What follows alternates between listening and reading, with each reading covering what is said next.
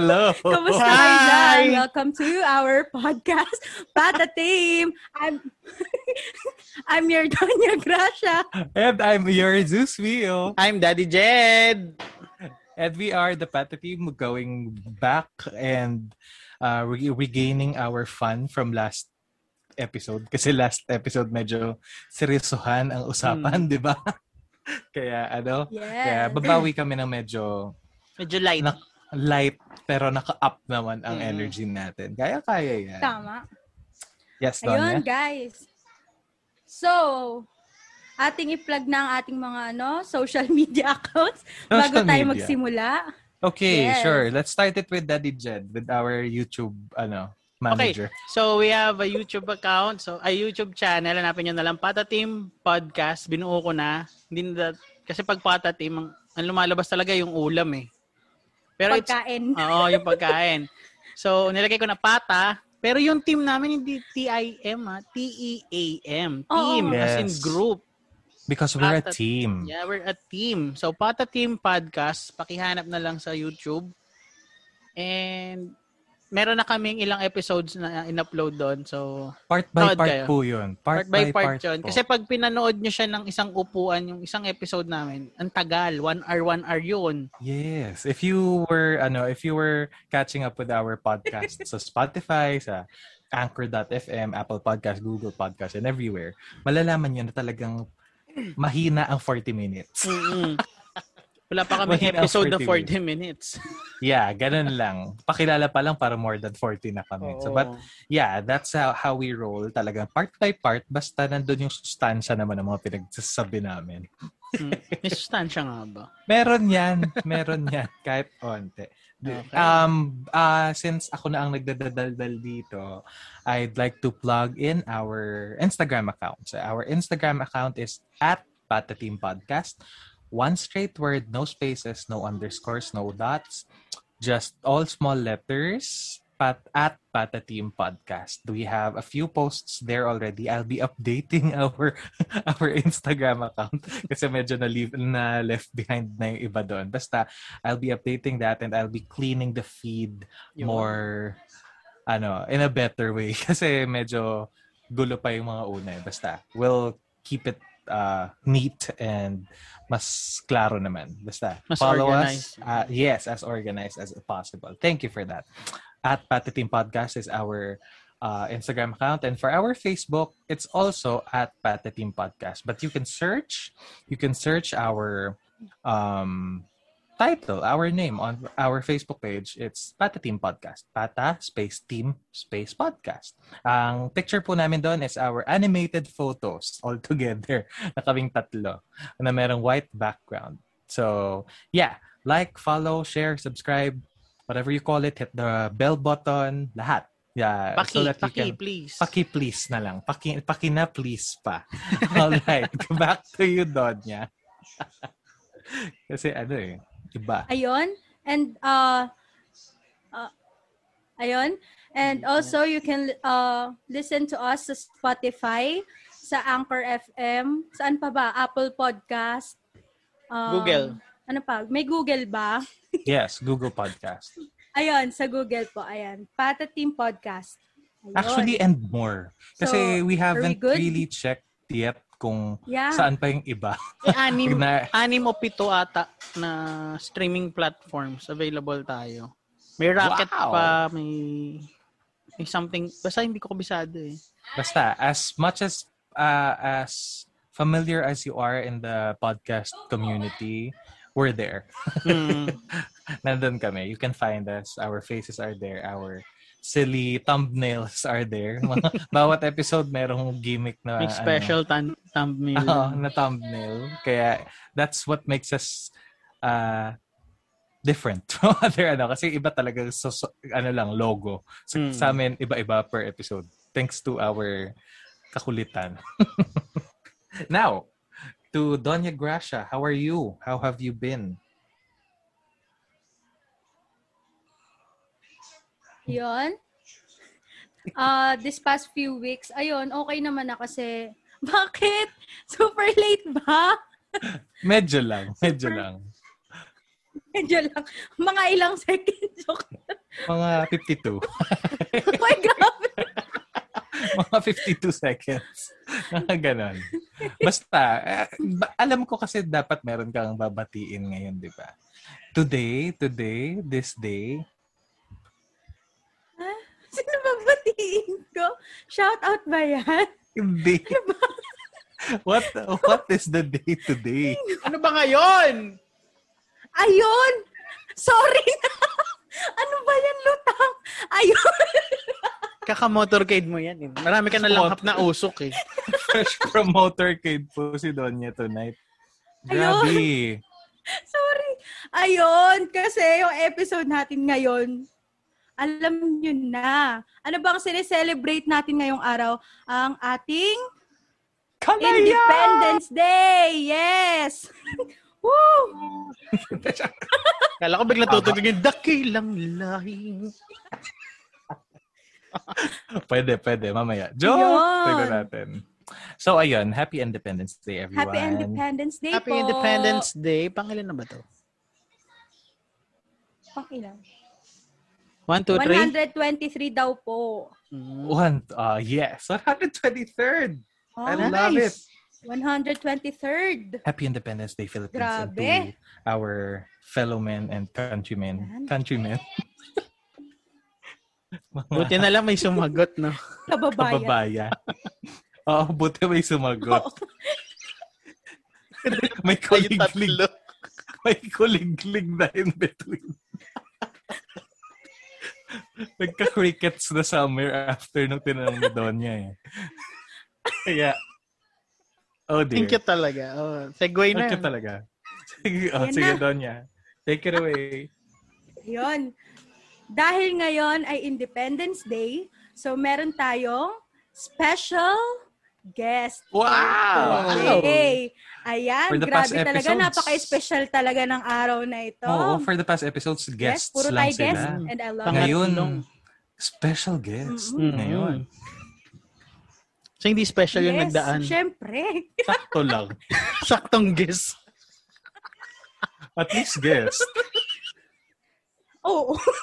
May mga friends, joke lang yun. Ayun. We love you. Oo nga, Mahal mahal namin namin kayo. kayo. Special kayo sa puso namin.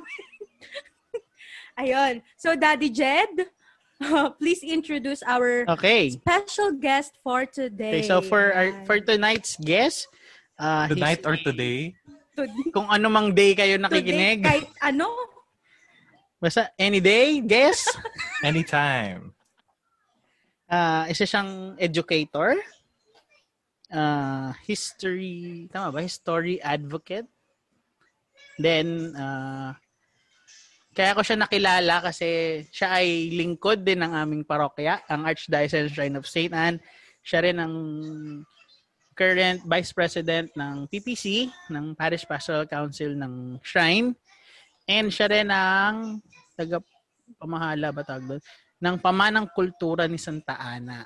So, ladies and Wow. gentlemen, I would like to introduce a friend of mine, Mr. Jimmy Cipriano Uy Jr. Bumbo. I love it. Yes. Hello po. hello. Welcome, Sir Jimmy. Yan. Welcome, welcome. Welcome po. Kung gabi man sa inyo, magandang gabi po. Kung ah, maga- kung araw po, magandang araw din po sa inyo, no. So maraming salamat po sa pagpapakilala, Sir Jed, ano. So ako po ay ah, simpleng lingkod simbahan at ako po ay guro sa ah, malapit din po doon sa parokyang pinagsisilbihan natin, ano. Mhm. So, yun po. So, maraming salamat sa pag-imbita po sa akin sa inyong podcast. Right. Thank you so much for saying yes din, Sir Jimmy. Kasi grabe. Sobrang Ang biglaan na- to. Oo, biglaan talaga to. And wala, ano, without, um, tawag dito, ano yung ginagamit na term? Mas mabilis pa sa alas 4. Wow. Yes. Nag-yes na siya. Kaya chat lang yon and a few days. No, just yesterday. 'Di ba? Nag-chat lang po. ako. eh. So, kahit ano pong oras, anong araw, pwede po ako. Sige po. I love it. Thank you so Wow, much po. thank you Salamat, po. salamat sa pag ano, pagdating sa aming munting munting podcast. Kaya, kaya gusto, ano, talagang gusto namin gawing special yung araw na to. Kasi, yun nga, it's Independence Day. And you, um, we couldn't think of anyone else na talagang, ano, than a very qualified na talagang, uh, tawag dito, bihasa sa field na to. History with our countries, ano, past and all. So, thank you very much for being here. Kaya, ayun. Ayun. Maraming salamat po, Sir uh, Jimmy. So ngayon po, um, nabanggit po kanina ni Daddy Jed na isa ka pong, um, tama po ba, historical or heritage advocate? Tama po ba ako? Yes po. po. Yes po. Heritage and cultural advocate po. Ayan po. So, um, I have a question lang po for you. So, ano po or uh, sino po ang naging inspirasyon nyo po uh, sa pagiging isang heritage uh, cultural advocate po? Okay. Alam niyo po, uh, tulad nga po nung natutunan ko noon sa kolehiyo, ano, sa pagiging guru ko, no, uh, kinakailangan ng isang pamayanan para mabuo ang kalinangan at kaalaman ng isang bata. Okay? So katulad ko po, dito po sa amin, ang unang-una kong naging inspirasyon para um, mag- magkaroon ako ng interes sa pamana, sa kultura, sa kasaysayan, unang-una galing po sa aking mga magulang. Ano? Uh, alam nyo, yung aking tatay noon, uh, pinag, siyempre si, si mama at papa ay nagtatrabaho. Ano? Ang regalo sa akin ng tatay ko ay isang malaking encyclopedia. Okay? Wow isang malaking encyclopedia na Ingles at binabasa ko po iyon. Ano? Makikita ko may mga pangalan, Louis XVI, Battle of Waterloo, Napoleon Bonaparte, Jose Rizal. Sabi ko, sino itong mga ito? Tapos tinitingnan ko yung mga pictures sa encyclopedia. So nai-inspire ako, sino kaya itong mga taong ito at uh, kailangan makilala sila. Okay? Ikalawa yung sa pamilya namin. Kasi doon sa mga photo albums, makikita mo mga old picture. Bakit ganito yung suot ng tiyahin ko? Bakit may hawak siya na inri? Ano kaya yung Santa Cruzan? Ano yung Flores de Mayo? Bakit si Lola Musta, yung pangalan po ng aking lola, ano, nag, ba, paano, paano siya naging miyembro ng Catholic Women's League sa parokya ng Santa Ana? Another, dito po sa aming uh, komunidad, uh, kasi talagang may malapit pong parokya dito, yung parokya ng San Miguel. Talagang yung mga prosesyon, yung mga festivities, talagang uh, ito yung nagtulak sa akin para alamin ano tong mga pangyayaring ito at bakit ito ay isinasabuhay, bakit ito ay pinagdiriwang at taon-taon ito ay kinikilala dito sa aming lungsod. So yun. So naniniwala po talaga ako no uh, yung pag yung magiging unang inspirasyon hindi lamang sa pagkagusto sa kasaysayan, hindi lamang sa pagkagusto sa kultura at uh, kalinangan. Uh, ang unang-unang magiging inspirasyon pamilya, 'di ba? Mm, Tapos ang ganda komunidad at pamayanan. Katulad po, idagdag ko lang po ano, kapag po ako ay naglalakad noon kasama ko ng kasama ang nanay ko no pagbibili kami ng uh, almusal diyan sa may papuntang Hagunay malapit sa may simbahan makikita mo may mga old houses ngayon nagpapakwento ka sa nanay at tatay mo bakit ano po yung bahay na iyon? Sino mga nakatira dyan? So, matatagpi-tagpi mo na yung mga kwento.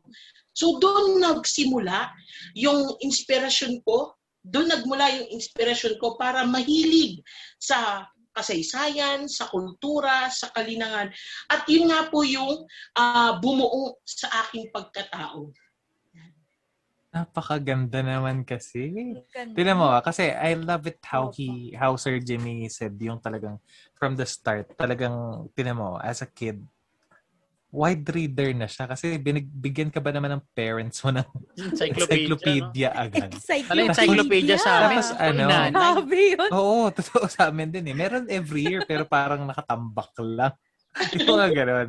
Basta, basta, I'm sure many of our listeners are very interested right now. Kasi, yun nga, oh, talagang it started with so much curiosity. Mm. Ang ganda eh. Ang ganda ng pagiging curious na Sir Jimmy. Kaya talagang it led him to what he is today. Ang Yes. ganda ng ano, ang ganda ng maraming nag-inspire sa kanya. At ang ganda ng sinabi niya talagang family Family. foundation ng Yeah. inspiration niya eh.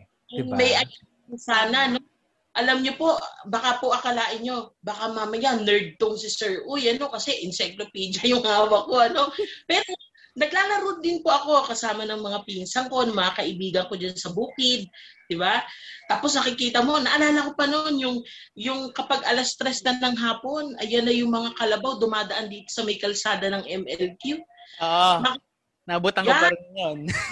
yung ni, ni ng mga Victoria, sabi ko, ibig sabihin, makikita mo, magkakaroon ka ng kaalaman ngayon na ito yung identity ng aking lugar, na agricultural.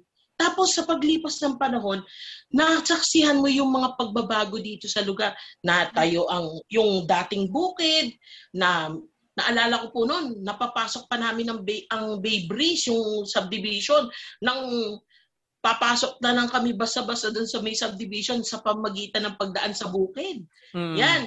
Tapos kapag tag-ulan, aapaw yung tubig, may mga kuhol, may mga isda, yan, kukuha kami. So, makikita mo rin yung pagbabago ng lugar.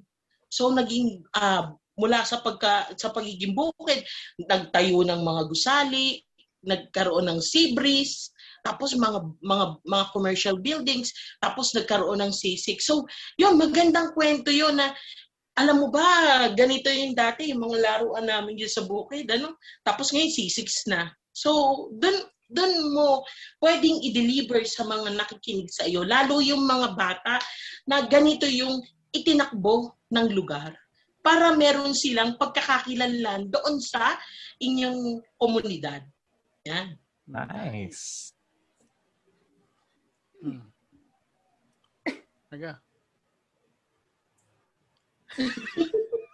Inuubo, inuubo si Donya Nasa na. med, Nasa med. Ang ganda naman kasi talaga ng mga stories na ano. Kasi ang ganda ng pagka ano eh, ng pagka-deliver niya ng part na talagang it's something na marirelay natin, di ba? oo. Maganda yung pagiging curious niya kasi hindi lang nag-stop sa kanya. Mm. Di ba? Hindi nag-stop Pinare sa niya. kanya yung pag, ah, oo, na i-pass on. Tapos talagang, eventually, makaka-inspire din yan eh. Di ba? Ng iba, ng lit, the next generations. Sana may sumunod. Yun yung ano. Totoo. Tignan mo si Daddy Jed, alam din niya. Yung mga eh. Ay, hindi kasi pag- yung kalabaw kwento. talaga naabutan ko yun. Talagang, ma- talagang tatawid yun. walang dada ang coach. Walang dada ang sasakyan pag yun ang tumatawid. Yes. Dito yan sa may bukid, sa may Hagunoy, Tambak, Wawa. Mm. Donya. Grabe. Sorry. Wala, sobrang nakakatuwa lang kasi 'di ba syempre parang ayun, parang ikaw, 'di ba sa generation natin ngayon, parang ang ganda na tayo mismo na yun nga, maging curious tayo sa mga nangyayari para sa mga ano tawag dito?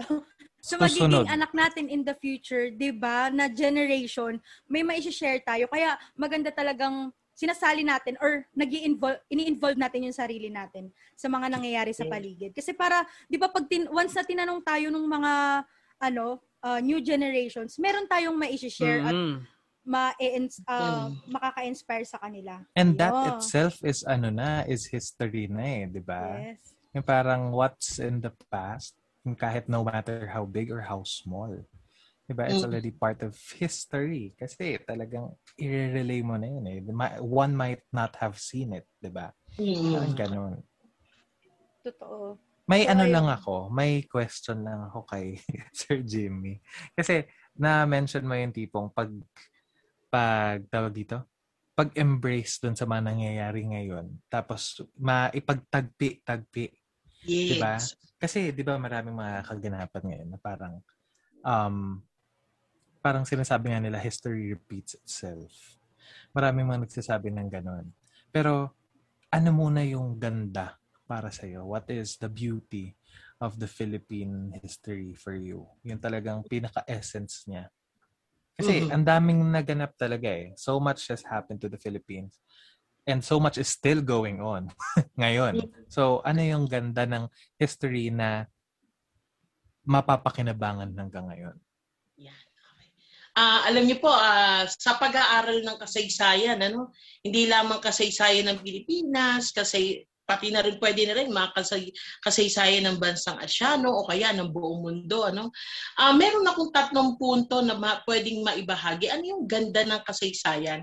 Bakit natin kailangan itong ah, balikan bakit natin kailangan gamitin at bakit kailangan natin itong pahalagahan ano so di ba by the definition itself sabi nga ni Ambet Ocampo, isang writer, no, isang author ng libro, ang kasaysayan ay nagmula daw sa salitang saysay, 'di ba? Saysay na uh, ibig sabihin uh, kwento uh, ito ay uh, deklarasyon di ba saysay at pag sinabi nating saysay ito ay may kabuluhan di ba sabi nga ng professor ko noon, si Ma'am Pahardo, no, pag-aaral ng mga nakatalang pangyayari sa nakaraan na ginawa ng tao, grupo o institusyon na nakakaapekto sa bawat buhay ng tao. Medyo, medyo technical, ano? It's okay. Pero, Ang ganda ng definition.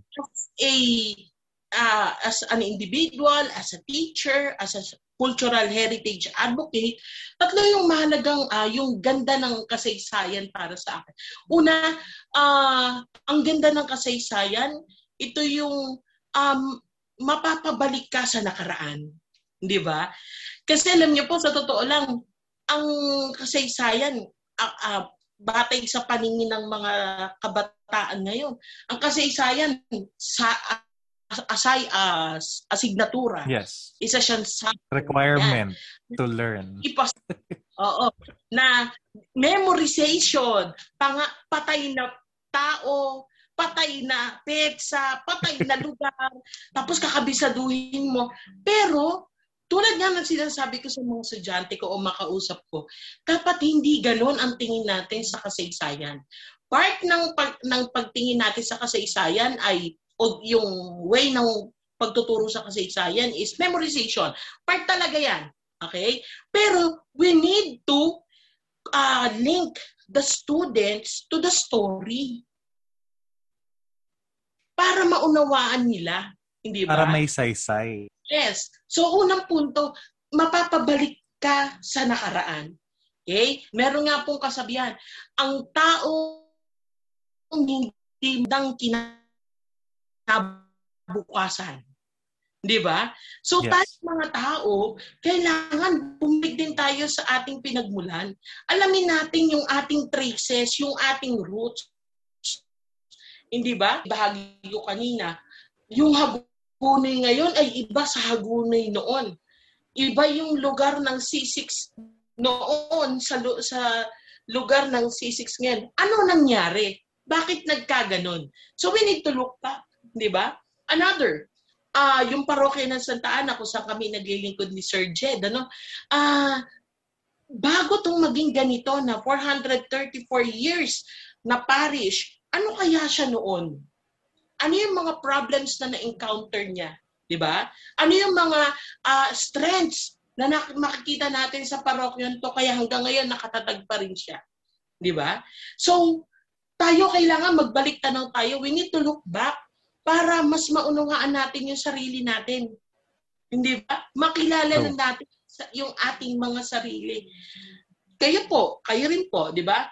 Kailangan mag uh, ma- malaman natin sino ba yung mga kamag-anak natin? Sino yung mga lolo natin? Sino yung magulang ng lolo at lola natin? Kasi may magtatanong at may magtatanong sa atin. Guilty Tulad, ako dyan. yes. Tulad nga na sabi ng uh, tatay ko, no? Darating ang panahon, lahat tayo kwento na lang.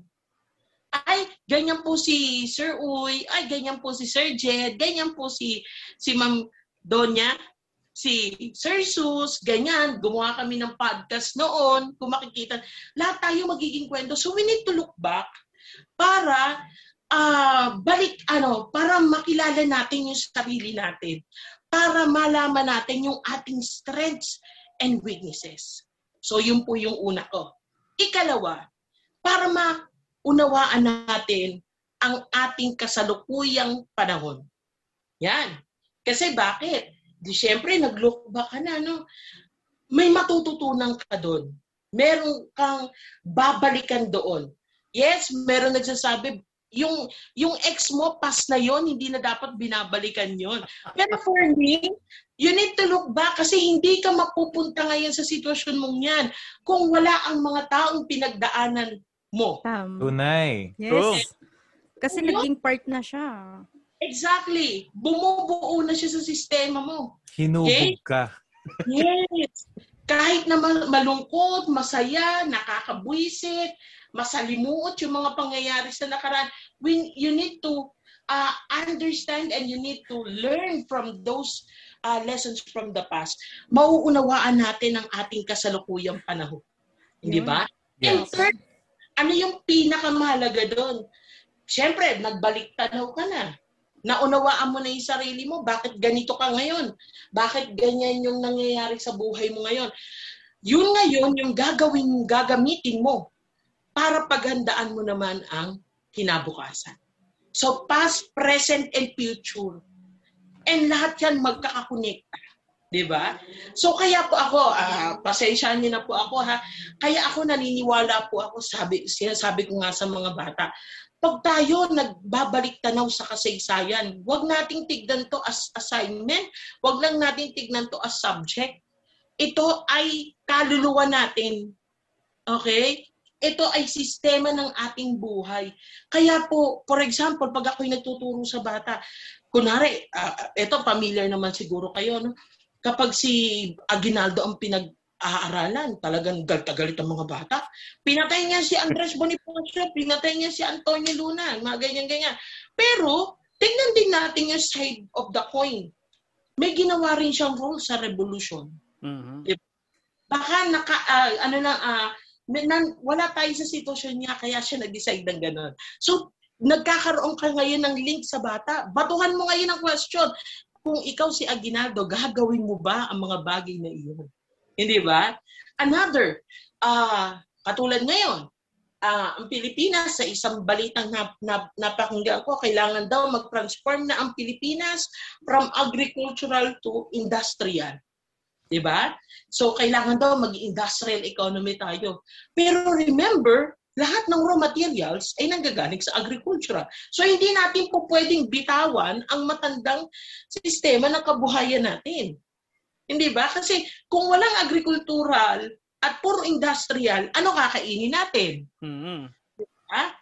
So para bang, ah, katulad ng binabanggit ko sa, kasi nagtuturo din po ako ng economics, ano? Ah, kunwari, bibitawan natin ng pagsasaka. Lahat tayo, computer na lang. Sa computer na lang tayo nakaharap. Lahat tayo nasa office. Ang tanong, yes, kikita tayo ng pera. Pero, saan manggagaling ang kakainin natin? Hindi ba? So, pwede siguro tayong maging industrial, pero wag natin pabayaan yung mga sinaunang kabuhayan natin. Hindi ba? Kaya po, Yes. yung ano nito, kabuuan ng binabanggit ko po, ano, ah naniniwala po ako na ang kapag tayo po ay nag-aral ng kasaysayan, napakagandang subject na ito, no? Dapat mawala talaga yung konsepto na history is boring, history is uh, just a memorization subject. No. Ang history ay tungkol sa atin. Kailangan tayong, kailangan nating kilalanin ang ating mga sarili sa pamagitan ng mga pangyayari. Okay? At doon natin makikilala natin yung ating sarili at ang ating ginagampanan sa ating bansa. Yan po. Nice. Wonderful naman. Ganda ng mga, talaga. ano, Very well said. I don't Grabe. know with you guys, but I'm speechless. I'm speechless, really. Ako din eh. Kasi- Nakagana. Kasi I'm amazed na hindi I, I sorry Sir Jimmy, I did not expect this kind of ano, this level of ano of tawag dito. Uh, conversation tonight. Kasi Sabi ko sa inyo, Grabe. okay na guest to eh. sobra. Thank you so much. Thank you Sir Jimmy. Thank you Daddy Jen. Kasi Yes. Kasi I got struck doon sa sinabi niya na it's a holistic um approach na parang pag pag-aaralan ng history because it it will it will involve the past, the present and the future. Eh. Mm. Totoo nga naman kasi minsan kung talagang isa lang ang titingnan natin, yung present lang wala. Parang hindi talaga ano eh. Walang magpa-progress. It has to be part of our talaga system. sila. Oo. Correct. Mm. It has to be part of our system, uh, uh, our our lifestyle, 'di ba? We have hindi lang learn, hindi lang learn ang gagawin, but we have to immerse. Mm-mm. Immerse talaga eh, 'di ba? Wonderful. Thank you so much, Sir Grabe. Jamie. For example, ah, yung pong katulad po yung sa parokya ng Santa Ana, kapag po, nung nakilala ko yung kapistahan ni po Ana, tapos yung pyesa sa ilog, sabi ko, bakit kaya may pyesa ng ilog sa Taguig? So, ano nangyari? Ni-research ko. Nag-research ako, tinanong ko yung mga matatanda, nag-interview. Bakit po may pyesa ni Santa Ana? Bakit po may pyesa sa ilog? Yan. Tapos, mag, ngayon makikilala mo yung mga matatanda. So, may mga kwento kang na-observe ngayon. And kapag nagtanong yung mga kabataan, may ma-share ka. Di ba? Yes. And another thing, meron din po kaming tradition dyan sa parokya ng Santa Ana, yung pagbibihis. Imagine ang pagbibihis ng aming patron sa tuwing bago magpiesta, umaabot ng 6 hours to Yeah. 8 hours. Kaya may Ganun ka yun eh. Yes. mga matatanda nagro-rosary. Sabi ko, bakit ganito katyaga yung mga tao sa pag-iintay na mabihisan yung patron? So, nagtatanong ko ngayon sa mga matatanda. Just imagine yung pong na, nakilala ko noon, taga-tipas, 95 years old. Umaakyat ng kumbento. Nahihirapang maglakad. Pero, pag nakita niya si Pao Ana, talagang tulo ang luha niya. Sabi ko, bakit? So, ibig sabihin po, no, kapag po, na, ah, pag may mga pangyayaring ganyan, yung mga events na, or mga, ah, mga bahagi ng ating mga panlipunang gawain, no, kailangan pumunta tayo doon sa ano eh, sa pinaka-core, sa pinaka nilalaman ng mga pangyayaring yon. Kailangan makilala mo yung mga tao within the event para malaman mo ay ito pala yung mga pinaghuhugutan nila. Kasi meron pala silang mga dalangin sa sa mga ah, sa Poana kaya pala ganun ang ginagawa nila sa kapistahan sa ilog. Kasi nagpapasalamat sila. So nagiging part ka ngayon ng kwento nila. And later part kaya kailangan hindi lang makontain yung sarili mo eh. Yes. darating yung panahon, kailangan mong ipasa ang mga kwento sa mga bata. Kasi magiging mga matatanda rin tayo. Tatanungin din nila tayo. Hindi? So yun, for me. Opo. Kaya may, marami tayong matututunan sa ating nakaraan. Sa pag, pag-aaral ng kasaysayan. You can just see Tama the passion of Sir Jimmy as an educator dito. Ano?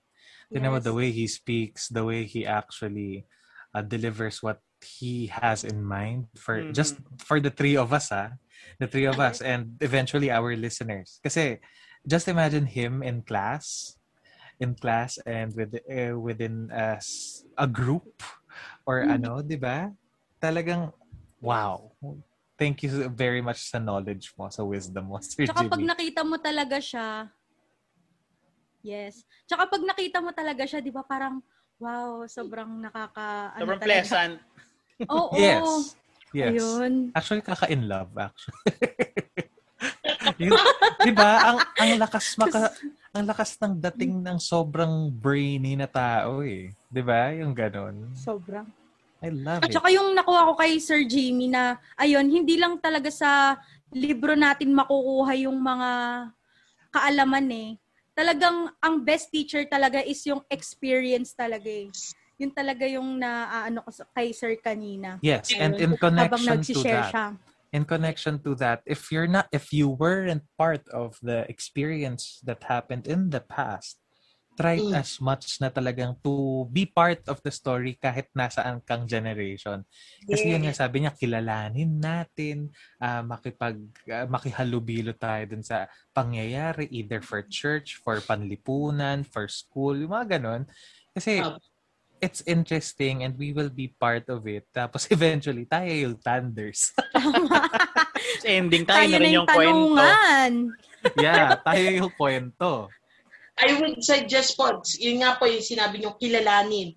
Uh, Siyempre, isang unang-unang part ng pag ng pag-unawa ng kasaysayan, yung kilalanin eh. Yung ano ba yung nangyayari? Ano ba yung... Siyempre, it takes time. You will sacrifice a lot. Di ba?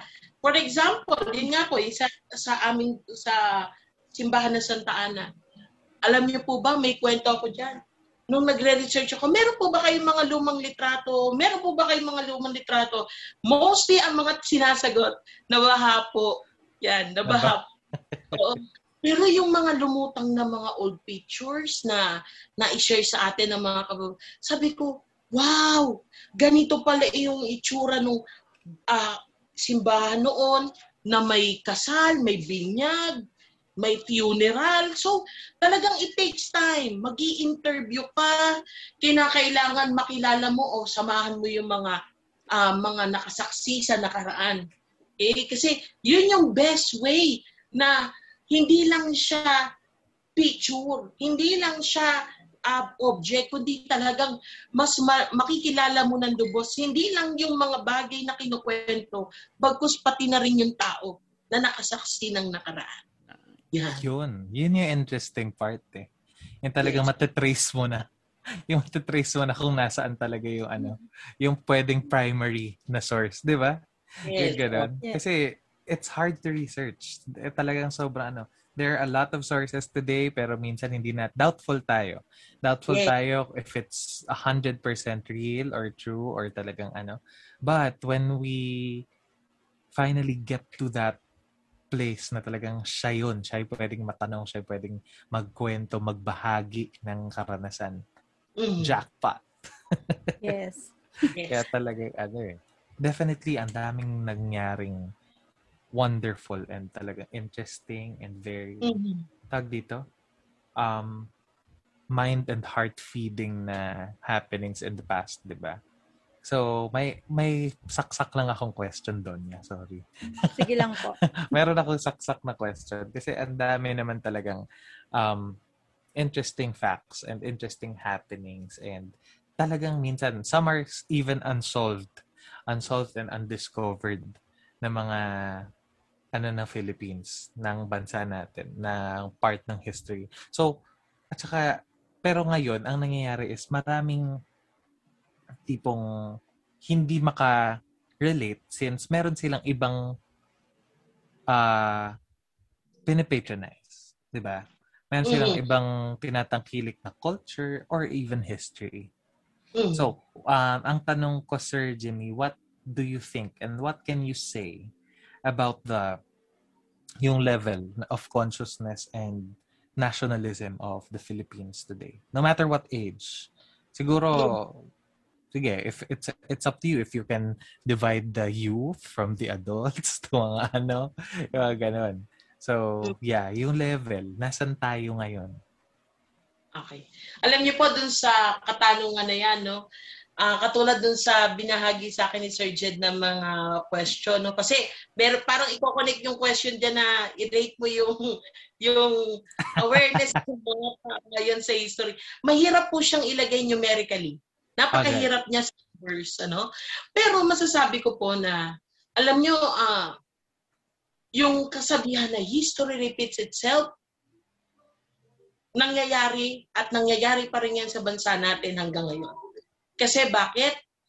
Kapag tayo po ay naniniwala na ang kasaysayan ay nauulit lamang at patuloy na nauulit, ibig sabihin, hindi po tayo natuto sa ating mga nakaraang pangyayari. Amen. In short, hindi tayo natuto sa ating mga pagkakamali. Hindi ko po sinasabi na ang kasaysayan ay puro pagkakamali. No. Because yun ang magiging guide natin, paano natin itatama ang mga pagkakamali sa nakaraan. Paano nating paghahandaan yung mga hindi natin napaghandaan sa nakaraan.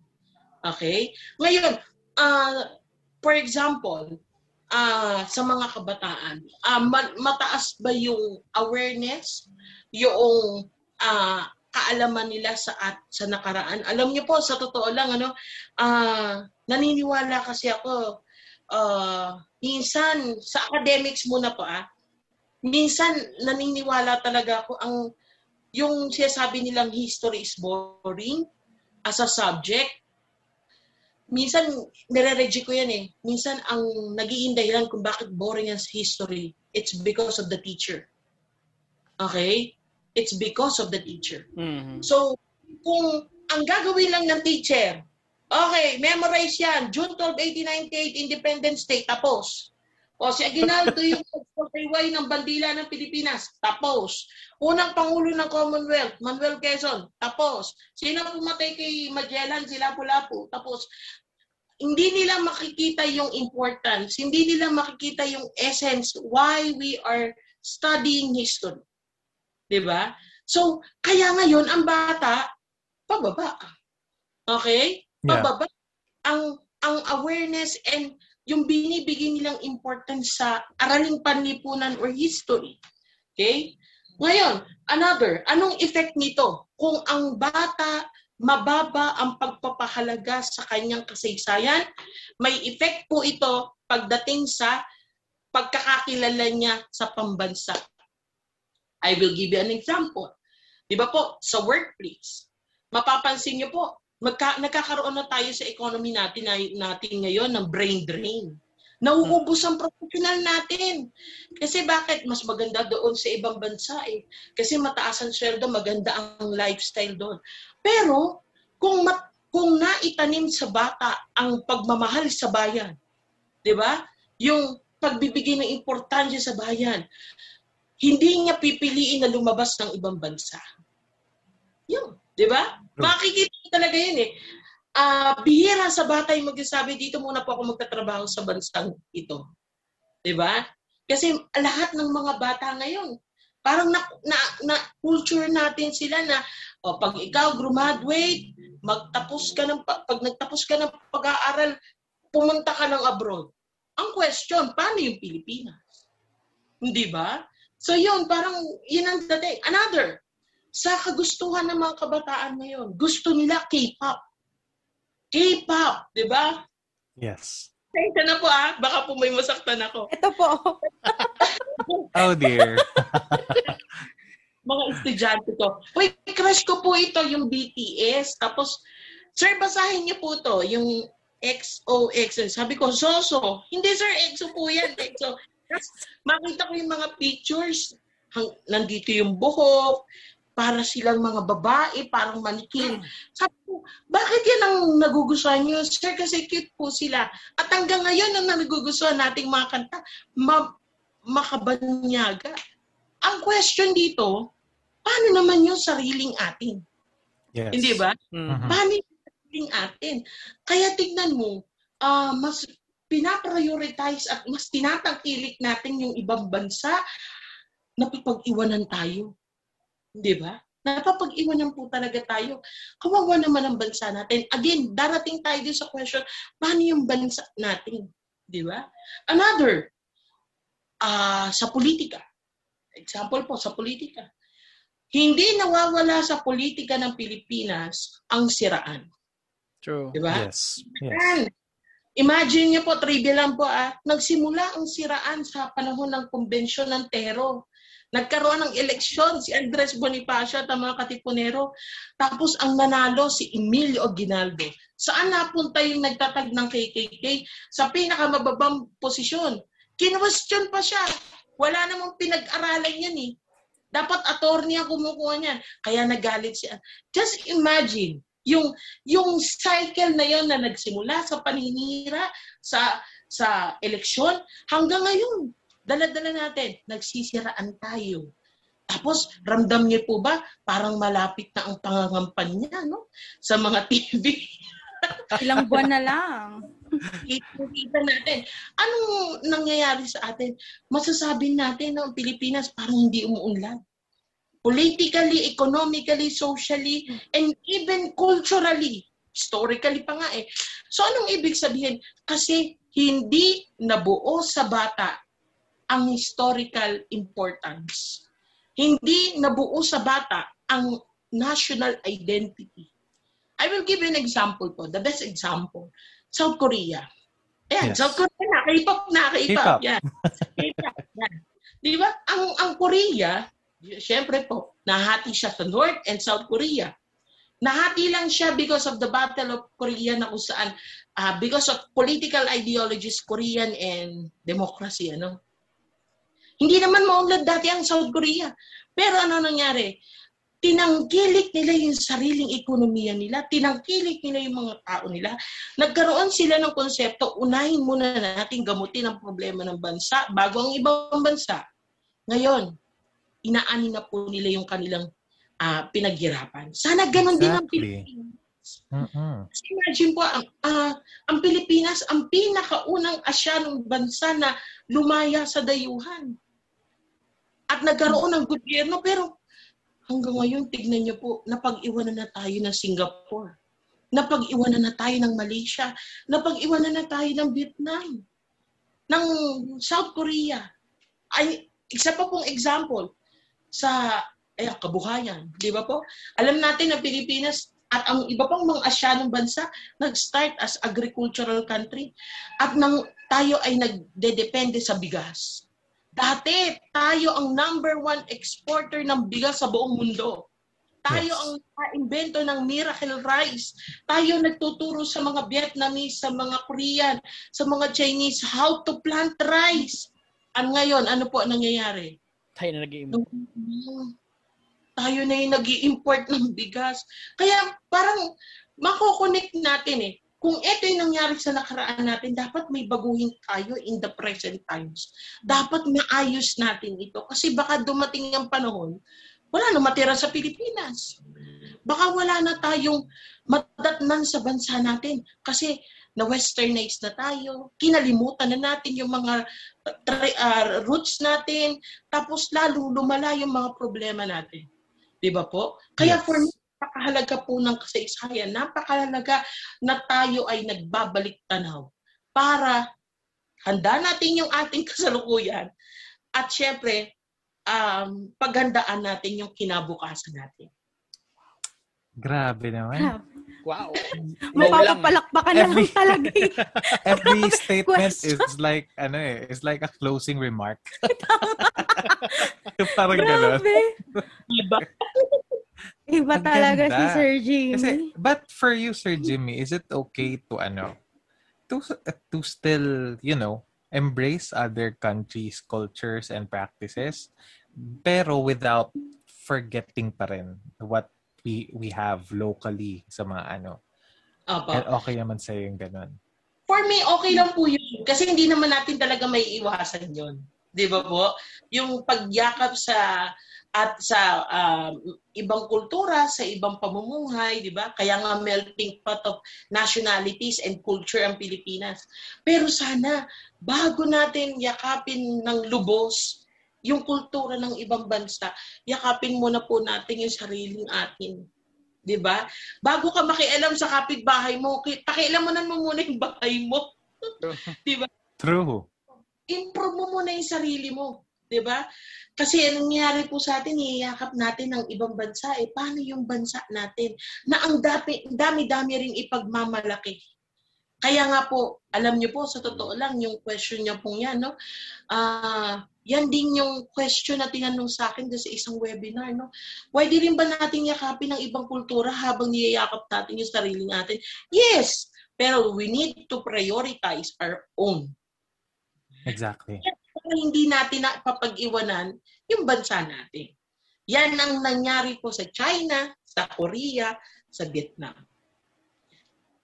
Dapat ma-imprint talaga eh. No? Dapat ma-imprint natin sa sarili natin. If not, if it wasn't really, and tawag dito, vividly imposed, hindi naman imposed, siguro yung parang thought oh, yes. when during our childhood, siguro it's also time as adults to to embrace what we have to uh, to to learn and to immerse ourselves in our own, 'di ba? Kasi no one will no one will help us kasi kung ano eh, kung ang nakakahiya pa kasi we had this episode two weeks before Sir Jimmy about music, about music na guests namin ang mga bagong graduate ng Conservatory of Music ng CEU. Ang pinag-usapan din namin is yung uh, music ng iba't ibang country and what are their contributions. Mm-hmm. So, merong nagsabi doon na talagang uh, as much as possible, talagang i-embrace pa rin natin yung sa atin. Kasi kahit maraming talagang maraming kinds, maraming kinds and we have different tastes, we have different types of uh, yung mga gusto natin, yung mga gusto nating i-admire. Pero hindi na nakakalimutan talaga natin yung sa atin. Yung eh, sarili yung natin. own. oo. Yes. Kaya ano rin, ang ganda rin nito i-relate doon na parang we forget, we forget to to embrace our own. Parang we forget Diba? who we are. Who we are, yon Mm. exactly. Parang Kaya nga- ganun. Nag, naglilinis ng museo ng Santa Ana eh. Ang pinakikinggan kong tugtog, Pilita Corrales, ah, Ruben Tagalog, Nice. o De La Torre. Puro kundiman. Yung sa iba, nakakakot naman yan. Pero ako, talagang buhay na buhay ako pag napapakinggan ko yung mga tugtugi na yon. Kasi, yun ang ano, yun yung na-inculcate sa akin na ito yung ano, sense of nationalism, the sense of patriotism, di ba? So, Yes. yun po. And there are Oh. many sorts, many forms of embracing your culture. Eh. Oh, pwede sa pagkain, sa music. Sa saya. Mm. Yes. Kaya nga isang beses, I had this, ah, kinilig. Ah, I had a date with my girlfriend last year, 2020, uh, February 14. Uh, it was in Barbaras in Intramuros. Nakakatuwa kasi there's a there's a dance group doon na talagang sumasayo ng mga karinyosa, yung mga ganun. Talagang singkil, tinikling, yung mga ganun. Tapos merong part after their performances, they invite the guests to come over and try. Kaya talagang hindi namin pinalagpas yun. hindi namin pinalagpas yun. Nagtinikling kami kahit di ako marunong. Buti hindi naipit pa mo. hindi, hindi. They were very kind sa kawayan. Puro pababa lang. Oo. Hindi naman, may ipit pa rin. Pero may training. Yung parang, they, we take turns kasi by partner para mag-guide. Mm. Hindi namin pinalagpas kasi ang sarap pala talaga sumayaw ng tinikling. Yes. Alam mo, Diba? sir, tutuwa ako na ang pinili nyo na pag-date na yung, Barbara. Social, ah. Kasi, uh, uh, restaurant yun eh. Di ba sa Intramuros yan eh, Barbaras, tapos meron ding Ilustrado. Ilustrado. Ilustrado. Sa tapat ng San Agustin Church, yung Yes. Tawid. Mm-mm. Yeah. di ba? Yan, kailangan tangkilikin natin yung, yung mga restaurant yung kahit na medyo pricey. Pricey. Yeah. Di ba? Kasi, Kasi, yun ang culture. Yes, ma-help yung economy, di ba? Yes. correct. Yeah, ang ganda. Ang ganda. There are many ways. So guys, to our listeners, to our watchers, stay tuned. Ang dami pa naming ma ang dami niyo pang mapupulot dito sa episode na to. I'm sure. I'm sure. How about you, Daddy Jed? Meron ka bang something na you're curious about? Question? Yes. Mamaya na ako. Meron siyang technical difficulties sa throat. Sa lalamunan. Yes. Tubig daw. you drink you drink. You Ng are, banog. you are excused. How about you, Donya? Kasi ako medyo namimihasa na ako. eh. Ang dami kong, dami kong kailangan Quest- itanong. yes. Ayun po, uh, Sir Jimmy, may question lang po ako. Kasi di ba nabanggit nyo nga po kanina yung about sa uh, culture, ganyan. And um, yun nga, nabanggit nyo din po na uh, yung napag-iiwanan na nga yung Pilipinas. Kumbaga, kasi di ba parang sa dahil din po sa parang tinuturo nating mindset sa mga ah, kabataan ganyan na magtrabaho gan so so parang nagiging I'm sorry for the term pero parang medyo nagiging alipin tayo. Sorry po correct me if I'm wrong po. 'di ba po? Parang may parang part na nagiging alipin tayo ng ibang bansa. Sa tingin niyo po ah, sa iyong palagay po ah, nagtagumpay po ba ang ating mga bayani sa pagkamit ng kalayaan po sa ating Wow. bansa Wow, Maganda ganda ng tanong. ah. Grabe yung tanong. May Heavy. pinaguhugutan. Heavy. Ganda yung tanong. Ayun po. Sa totoo lang po, ano, um, ngayon masasabi natin malaya tayo. Masasabi natin na, ah, na eto, ah, nakakaupo tayo ng kung anong gusto nating gawin, mapanood, kainin, puntahan, hindi ba? Pero, ah, kasi pag sinabi kasi nating kalayaan, napakabigat na term.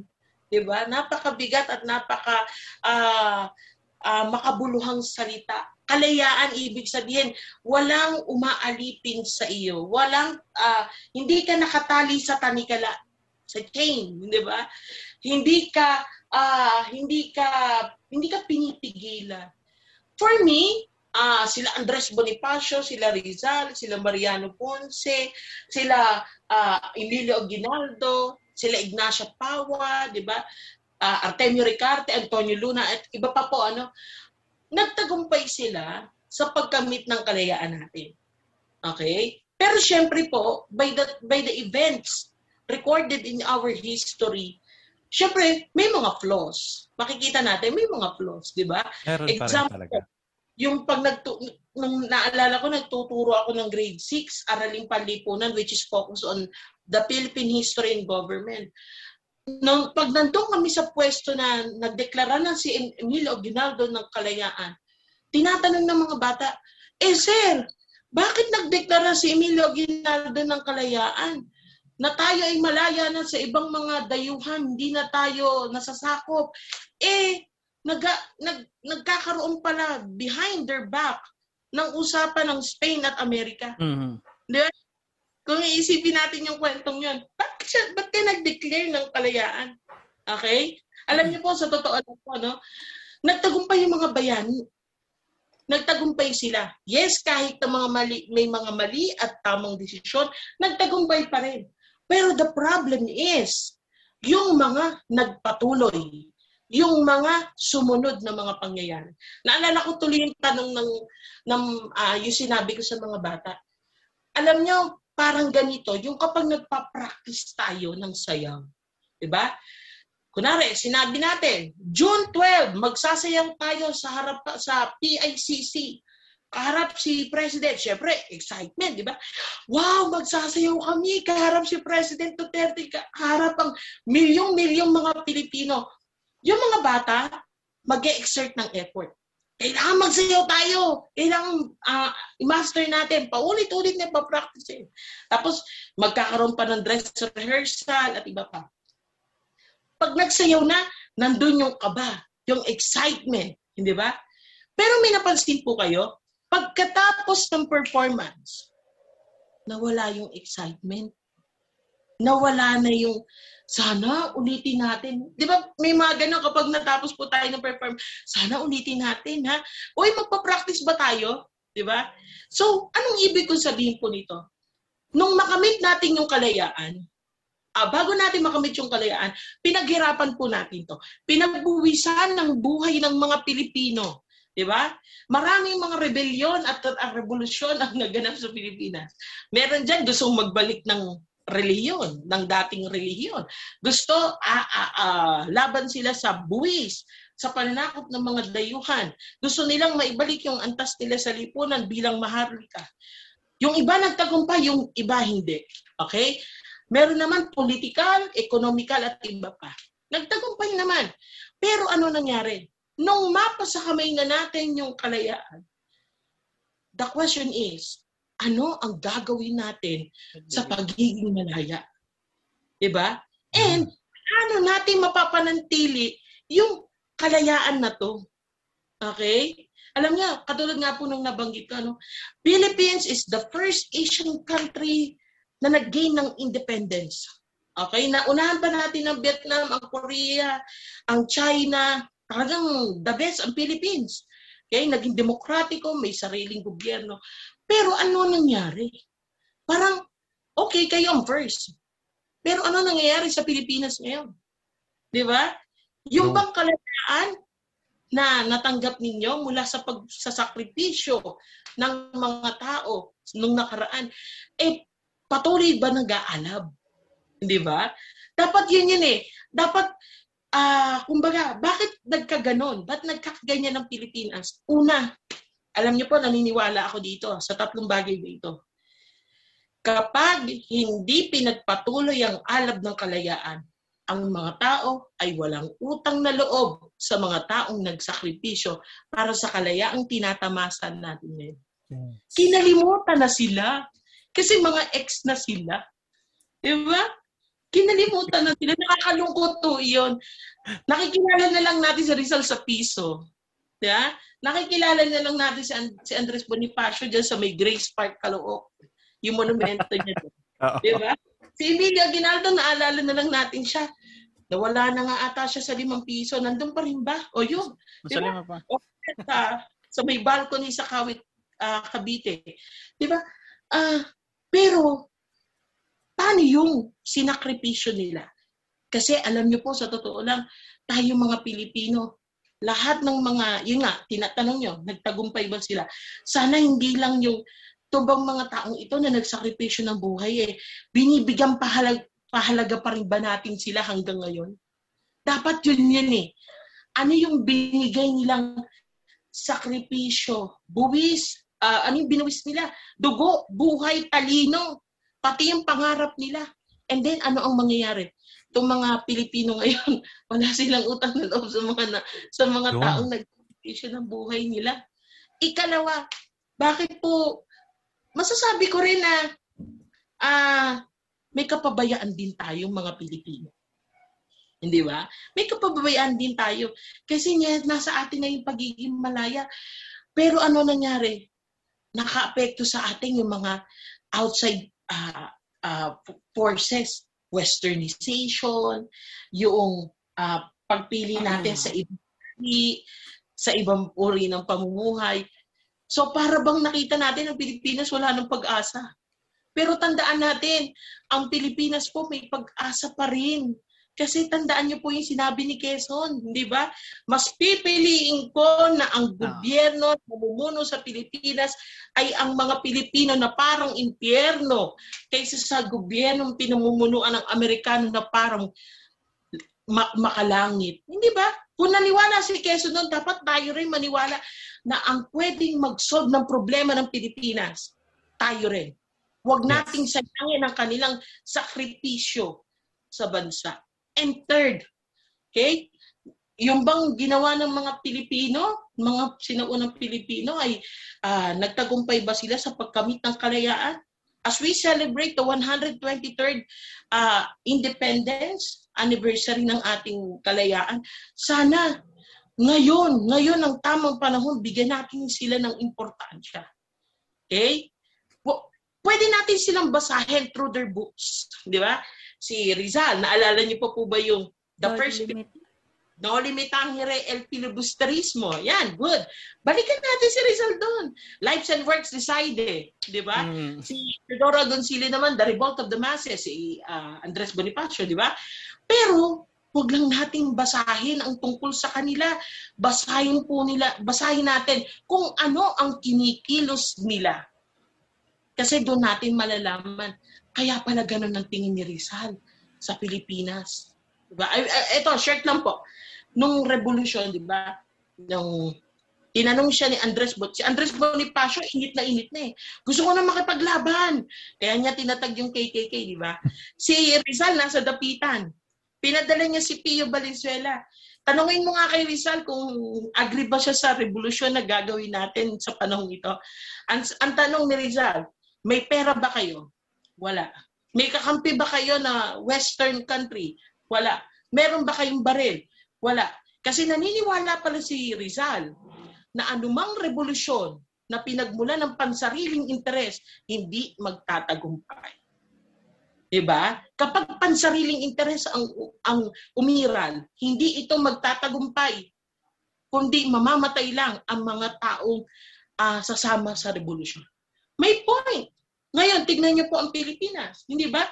Makikita niyo, kapag umiral sa isang politiko ang personal interest, nako, makikita ng tao, nako po, patay tayo dyan.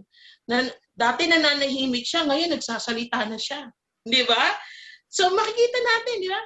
Si Andres Bonifacio, parati bang revolution ang solusyon para sa para makamit natin ang pagbabago? Doon malalaman natin. May matututunan din tayo sa ginawa na aksyon ni Andres Bonifacio. Si Emilio Aguinaldo, ganun din. Di ba? Siya sabi daw, si Emilio Aguinaldo, ah, balik harap. Di ba? Ah, ano daw siya? Ah, ano, maka, makadayuhan. Mhm. Pero pa rin ba sa, sa pamahalaan natin na makadayuhan hanggang ngayon? Dapat Hmm. wala. Di ba? So we need to look back on their lives and we need to read their decisions para maunawaan natin, mabalikan natin. Kaya po, in short, kailangan ba natin bigyan ng halaga ang mga bayani natin? Opo. Sana hindi lang sa pangalan ng akali, hindi lang sa pangalan ng paaralan, hindi lang sa monumento, bagkus isabuhay natin ang mga gagandang turo nila sa atin para pag tayo ay nabubuhay at gumawa ng desisyon, tama. Tsaka yung legacy talaga eh. No? It's the legacy they left us with. Yes. Yung parang Opo. ganun. Kasi tin- tinan mo, siguro kung may takot sa Diyos, siguro may takot din dapat sa nakaraan. Kasi sila- Kasaysayan. Oo, sa, sa kasaysayan. Kasi 'di ba, um, yung exactly what you said, Sir Jimmy, na parang hindi enough yung talagang ano lang, yung pagkilala sila sa kanila ng mga ganun lang sa daan, sa school. Pero yung talagang pahiya naman tayo. 'Di ba? They fought for this. They fought for this na umabot tayo sa ganito, sa kinalalagyan natin somehow. 'Di ba? Kaya sana pahalagahan yung talagang talagang take care. Take Sa care of puso. Oo, 'di ba? Sila nang napakalaki para sa atin eh. And ang kanilang naging filosofiya, pro Deo et Patria. Pro Deo et Patria. For the con- for God, God and And- country. Country. sana God ganun din. for country. 'Di ba? Hanggang ngayon, sana marami pang ganun pa rin mag-isip. 'Di ba? Yes. Especially in in the coming elections. Gener- yeah. Sana, sana lahat ng tatakbo, ganun, no? Oo, ganun, ganun Hindi lang talaga. pansariling ano, 'di ba? Kagustuhan. Mm. Tama. Mm. Kasi Tsaka sa yung mga talaga eh.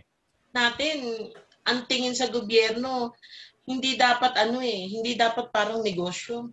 Hindi Ah. dapat yung hanggang hanggang sa kaapapuhan natin, hawakan natin yung posisyon. Hindi dapat eh. Dapat ang tingin nyo sa gobyerno, ito yung paraan para ako'y maglingkod ng tama sa tao.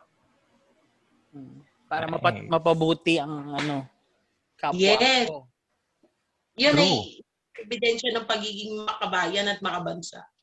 Kaya ano, siguro sistiksik ko na rin dito sa part na to na um, if you were under the age, uh, the legal age of voting uh, for the past election, siguro take this time to our listeners, to our viewers to get Yes. registered. Mm. To get registered and know your candidates. Know what the situation is right now and kayo na bahala.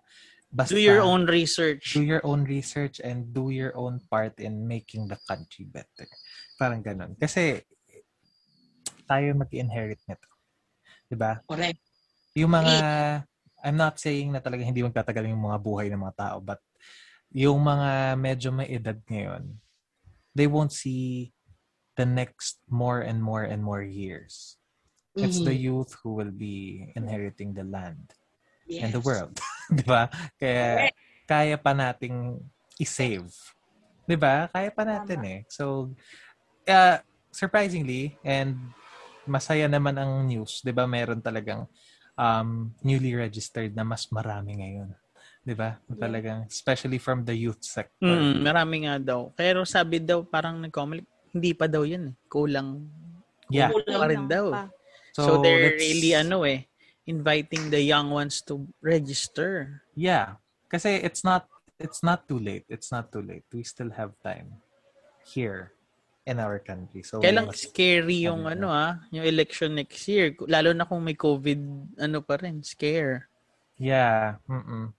Dapat magawa ng paraan yun. Mm. Yung ano uunahin ng tao, yung pam, pagpili ba ng, yung pag-elect ba ng leader o yung kapakanan muna natin sa kalusugan. Yun nga eh. Di ba, experience ibang- natin eh.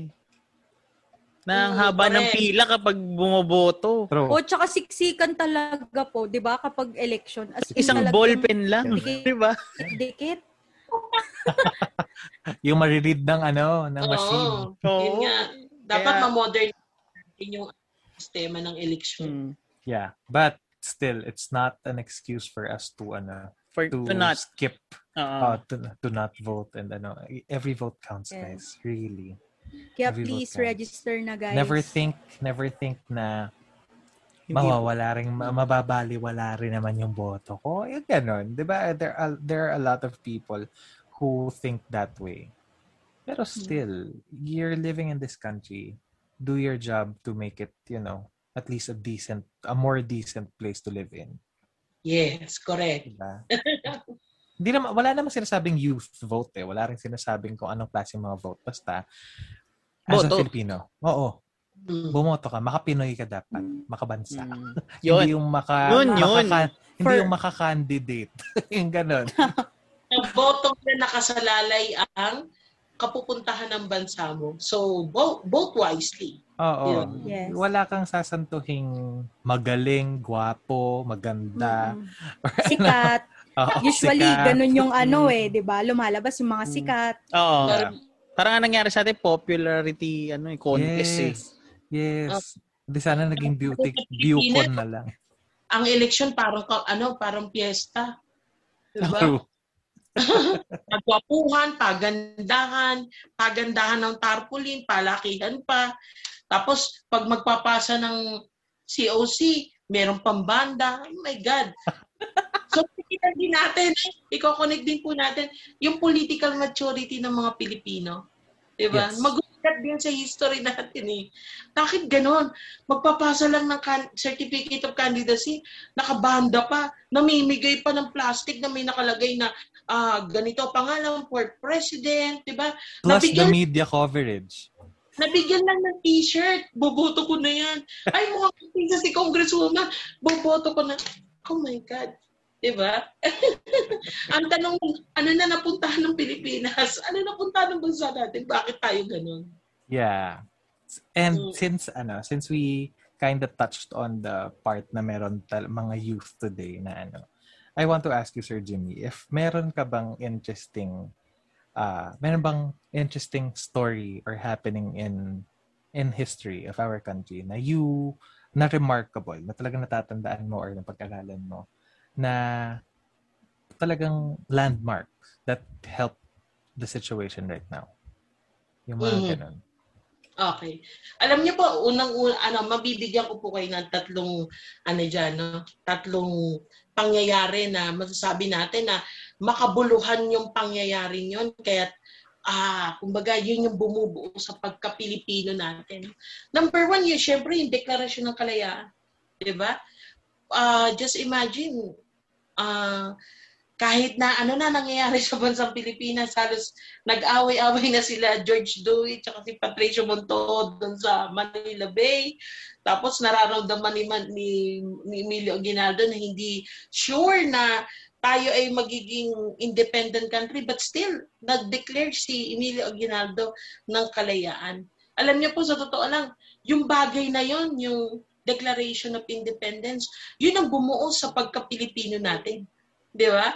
Kasi alam niyo po sa totoo lang, alam niyo po ba in the turn of the century, there's no such thing or iilang mga Pilipino lang ang nakakaalam na Pilipino pala siya. Hindi ba?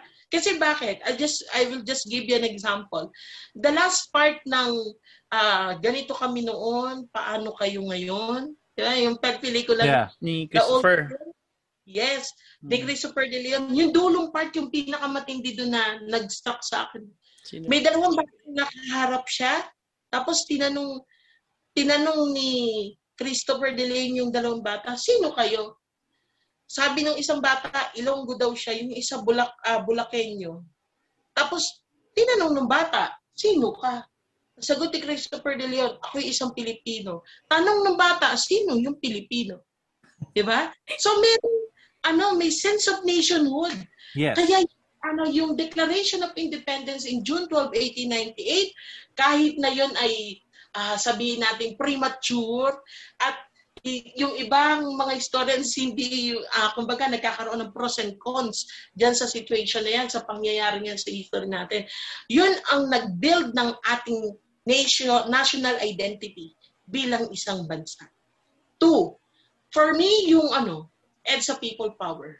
Diba? Siyempre, may mga pros and cons po, ah, mga kapatid. Yes. ah. Maya, may magsabi, ito napaka, maka, ad- ano, makadilawan. Hindi, hindi. But for me, kumilos ang buong sambayanan para mapabuti ang kanyang bansa, particularly political ah, aspect, di ba? Natanggal natin yung yung ah, tinuturing natin na diktador tapos naibalik natin yung makagobyerno, um, uh, makataong gobyerno. 'Di ba? So magandang bagay 'yon. At ang kumilos doon hindi lang mang ah, hindi mayaman lang, kundi mga ordinaryong tao rin, 'di ba? Kumilos sa mga institusyon polit political, ekonomikal, pati simbahan, pati lahat ng pamilya.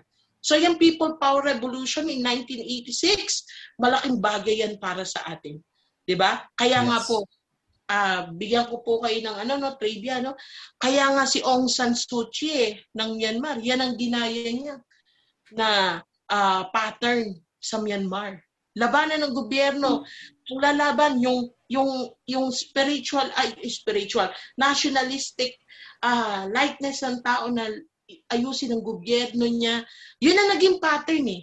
Yung EDSA People Power Revolution. Third, for me, itong bayanihan na ginagawa natin in the present times. Wow. Di ba? Alam niyo, yes. napakabigat po nitong nangyayari ngayon sa atin. Sabi nga ng iba, ito yung kalaban mo, hindi mo nakikita. Yung COVID-19. Imagine, nung, nung mabalitaan siya, naalala ko lang po ito, no? 2019, nabalitaan siya December, di ba nakikita niyo, nagpa-flash sa news. Meron daw nahawa sa Quezon City, may nahawa sa Makati, may nahawa sa Bulacan. Para bang mga tao, totoo ba yung sakit na yun? Mystery ano disease daw eh. Oo, di ba? And tapos naalala ko po noon, may duda rin ako dyan sa sakit na yan. Eh, naalala ko po, yung mga bata, pinagsusuot na rin sila ng mask ng mga nanay nila. Eh, may sitwasyon na magtuturo ako ng subject ko. Lahat ng bata nakamas, ako hindi. Kaya alam niyo po, sinabi ko, tanggalin niyo lahat yung mask ninyo at mo, ang feeling ko may sakit ako. Pero pagdating ng January, ay, totohanan na nga. So natakot tayong mga Pilipino, di ba? Para bang, hala, mananatili na lang tayo sa bahay. Pag lumabas ka, baka mahawa ka.